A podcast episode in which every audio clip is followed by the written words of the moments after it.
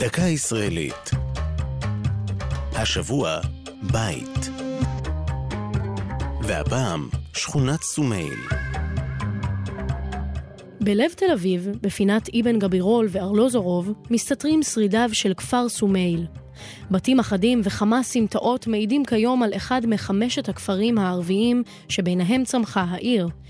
במהומת מלחמת העצמאות נטשו את סומייל תושביו המקוריים ואת מקומם תפסו יהודים.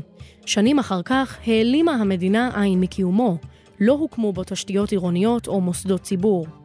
כך, עד שנת 1962, כשבצעד תקדימי הוחלט בעיריית תל אביב לפנות מספר מתושבי הכפר שבתיהם לא אפשרו את הרחבת הכבישים באזור.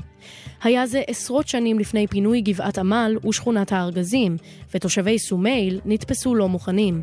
עד מהרה התייצבו במקום שוטרים, הפינוי הפך אלים ואף תועד בסרטון, שמאוחר יותר הפך למרכזו של דיון בבג"ץ, כשהמדינה ניסתה ואף הצליחה לאסור את הקרנתו. בשנות ה-70 נהרס חציו הדרומי של הכפר ויושרה הקרקע, בתים אחדים פונו ונעקרה צמחייה.